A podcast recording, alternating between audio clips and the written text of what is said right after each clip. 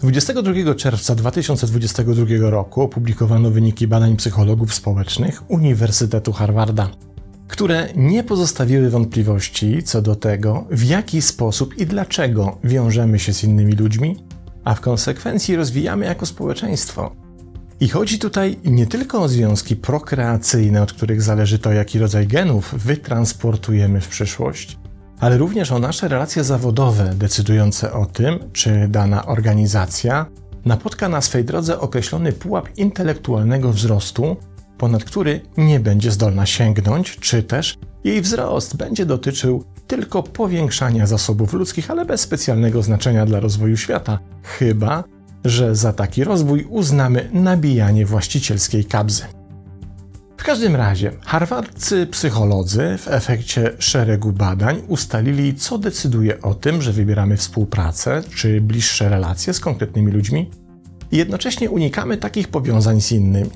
Pokażmy to na przykładzie. Oto Andrzej skierowany w firmie do pracy przy nowym, wymagającym projekcie, który ma zdecydować, do którego z dwóch zespołów ma przystąpić. Zespół A jest tutaj faworytem, bo wszyscy spodziewają się, że wynik, który zostanie przez nich osiągnięty, będzie dla innych tylko marzeniem. Zespół B raczej nie jest brany pod uwagę jako zwycięzca biegu po wynik. Szef zespołu A zaprasza Andrzeja do współpracy słowami: Przed nami szczyt, na który nieliczni się wdrapują, nie ma przebacz. Szef zespołu B z drugiej strony poklepuje Andrzeja po plecach i mówi: u nas się szybko wdrożysz, pokażemy ci co i jak i w razie czego nie zostawimy samego. Udział w którym zespole wybierze Andrzej? Dodajmy, że po osiągnięciu niebotycznego wyniku w pierwszym może go czekać równie niebotyczna premia. W drugim raczej o premii nie ma co marzyć. Zanim wyniki badań odpowiedzą nam na to pytanie, przyjrzyjmy się innemu przykładowi. Oto bardziej stąpająca po ziemi Danka i nieco latająca w chmurach Ewa spotykają na podwójnej randce dwóch mężnych wojów, Henika i Roberta. Obaj pracują w tej samej firmie, tyle że zimny profesjonalista Robert jest szefem empatycznego Henka, który wydaje się dużo bardziej sympatyczny od swojego kolegi.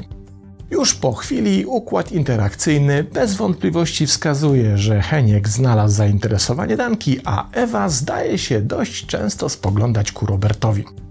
W końcu obie koleżanki wychodzą przypudrować to i owo i Danka pyta Ewy: Ty tak na poważnie wzdychasz do tego zimnego typa? Na co Ewa odpowiada: Może on i zimny, ale kiedy sobie wyobrażę dzieci na plaży na Karaibach, to wiesz, z całym szacunkiem, zegrze to nie jest. A mi się wydaje, odpowiada Danka, że Heniek to zawodnik, który w drużynie nie gra wyłącznie na siebie. Jak piszą autorzy badań, jeśli sami pracownicy bez rozkazu szefów mogą wybrać współpracowników, to wybierają ich na podstawie tego, czy są lubiani, a nie tego, czy są jedynie kompetentni i produktywni. Bo kiedy myślimy o innych, to nad ich kompetencje stawiamy to, w jaki sposób będzie się z nimi współpracowało i czy możemy się od nich spodziewać wsparcia, pomocy czy zrozumienia. A więc tych cech, które naukowcy scharakteryzowali jako ciepło. Kiedy jednak myślimy o samych sobie, to jesteśmy gotowi uznać, że dużo cenniejsze od naszego poziomu ciepła są nasze umiejętności, doświadczenie, profesjonalizm czy produktywność, które to cechy naukowcy nazwali ogólnie kompetencjami. Zatem w pracy, jeśli nikt nas do tego nie zmusza, bardziej kierujemy się czyimś ciepłem niż kompetencjami. W otoczeniu ciepła sami czujemy się lepiej i bezpieczniej. W otoczeniu wyłącznie kompetencji tracimy to poczucie i zaczynamy naszą pracę traktować jak niechciany, ale konieczny obowiązek, który nie jest nam w stanie przynieść satysfakcji. Dlatego w naszym przykładzie, według wyników badań, Andrzej, o ile nie kieruje się wyłącznie przyszłym zyskiem lub nie wykazuje cech psychopatycznych, wybierze zespół B, bo woli otrzymać konkretne ciastko pod postacią ludzkich warunków współpracy, niż obietnicę ogromnego tortu pod postacią super wyniku osiągniętego w otoczeniu zimnych profesjonalistów. Okazuje się, że tym samym tropem dobieramy się w związkach, o ile nie jesteśmy wyrachowanymi cwaniakami, dla których materialny zysk jest ważniejszy od emocjonalnego komfortu. W przypadku naszych przykładowych przyjaciółek istnieje duże prawdopodobieństwo, że i owszem, za kilkanaście lat rozsądna Danka z chękiem na zmianę będzie pompowała ponton, by dostać się z gromadką dzieci na plażę w Arciechowie. A Ewa i owszem, w tym samym czasie będzie wysiadała z samolotu z Montego Bay. Tyle, że w pośpiechu, żeby zdążyć na własną sprawę rozwodową. A problem w tym, że kiedy dokonujemy wyborów naszych relacji, przedkładając ciepło nad kompetencje, jeszcze nie oznacza, że w ten sposób wybieramy dobrze. Co więcej, kiedybyśmy czynili odwrotnie do wyników badań i kierowali się wyłącznie kompetencją, omijając ciepło, to również nie byłoby to najlepsze rozwiązanie.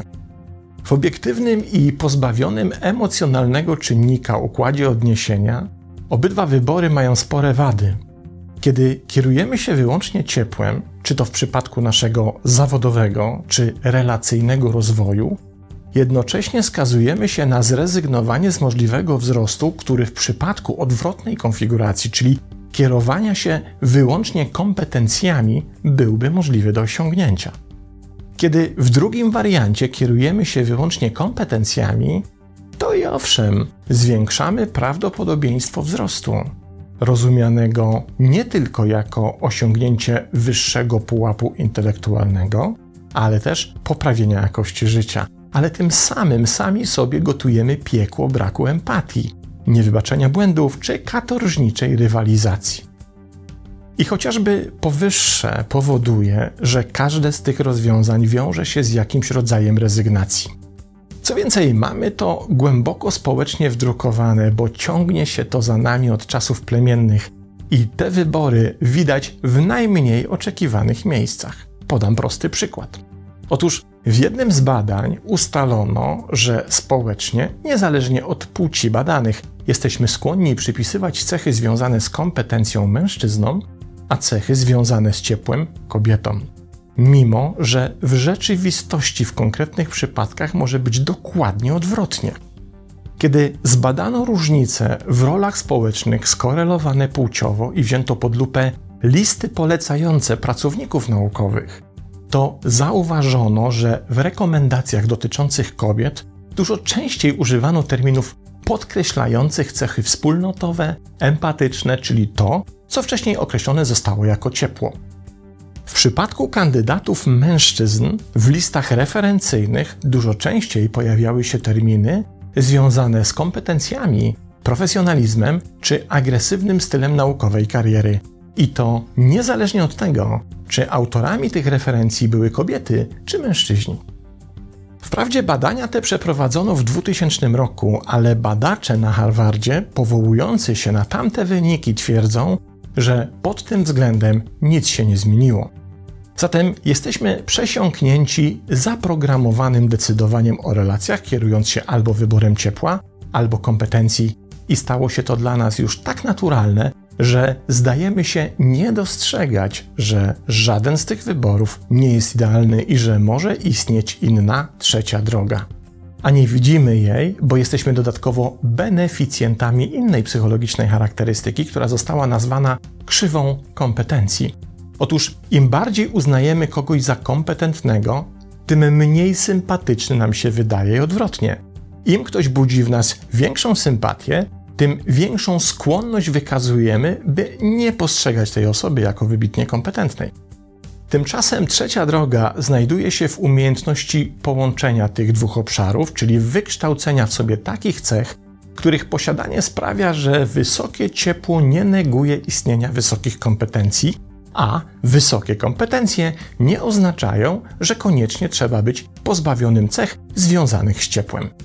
Jednak, by to stało się możliwe, musimy oduczyć się skrajnego wartościowania, a to oznacza, że jeśli chcemy mieć możliwość dostępu do bieżącego kawałka ciastka i jednocześnie nie tracić możliwości skorzystania w przyszłości z obfitości całego tortu, to musimy odprogramować nasze dotychczasowe dzielenie ludzi zgodnie z krzywą kompetencji, w którym to podziale uznajemy, że ktoś sympatyczny nie może być kompetentny, a kompetentny budzić naszej sympatii. Bo dopiero zmiana naszego postrzegania innych wymusi zmianę w innych. Ludzie będą się starali znaleźć złoty środek tylko wówczas, kiedy odkryją, że taka postawa jest ceniona i poszukiwana.